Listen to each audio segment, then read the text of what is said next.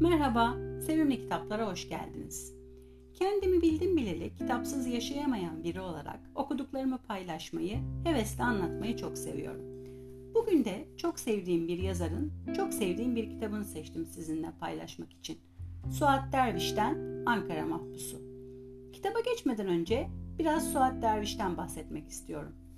Oldukça varlıklı bir ailenin kızı olan, evinde özel derslerle yetişen Derviş, önce Darülfünun'a, sonra Berlin Üniversitesi'ne devam etmiş. Türkiye'ye döndükten sonra Yeni Edebiyat dergisini kurmuş ve bu dergide Nazım Hikmet, Sabahattin Ali, Ahmet Hamdi Tanpınar, Orhan Kemal gibi dev edebiyatçılarla birlikte çalışmış. Nazım Hikmet Suat Derviş için ağlasa da gizliyor gözlerinin yaşını, bir kere eğemedim bu kadının başını satırlarını yazmış. İlk yazısı da Nazım Hikmet tarafından gizlice gazeteye teslim edilmiş, yazarla bu şekilde adım atmış dermiş. Romanlarında mutlaka aşk temasını kullanan, aşk olmayan evlilikleri bitiren biri.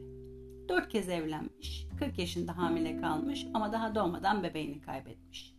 Hep aktif siyasetin içinde yer alıp aktif siyasetin neden olduğu maddi kayıplar nedeniyle bir müddet Fransa'da yaşamış. Bugünün anlatacağım kitap Fransa'da yayınlanan adıyla Zeynep, Türkiye'de yayınlanan adıyla Ankara Mahpusu.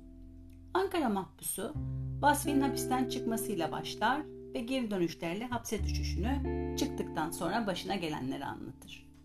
Vasfi Zeynep'e aşık olmuştur. Bu şen şakrak kahkahasıyla başları çınlatan genç kadının ise tek derdi paradır.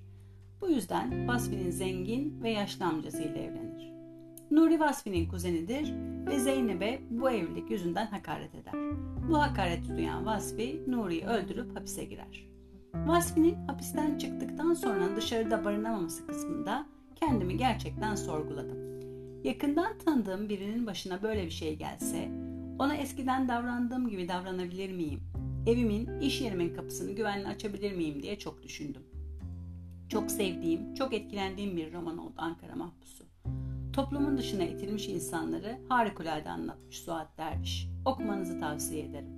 Umarım keyifle dinlemişsinizdir. Sürçülisan ettimse affola. Bir başka kitapta görüşmek üzere. Sevgiler.